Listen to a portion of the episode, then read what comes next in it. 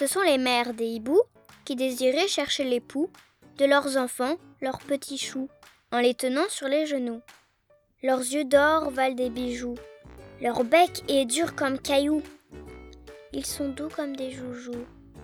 Mais ô hibou, point de genoux. Votre histoire se passait où?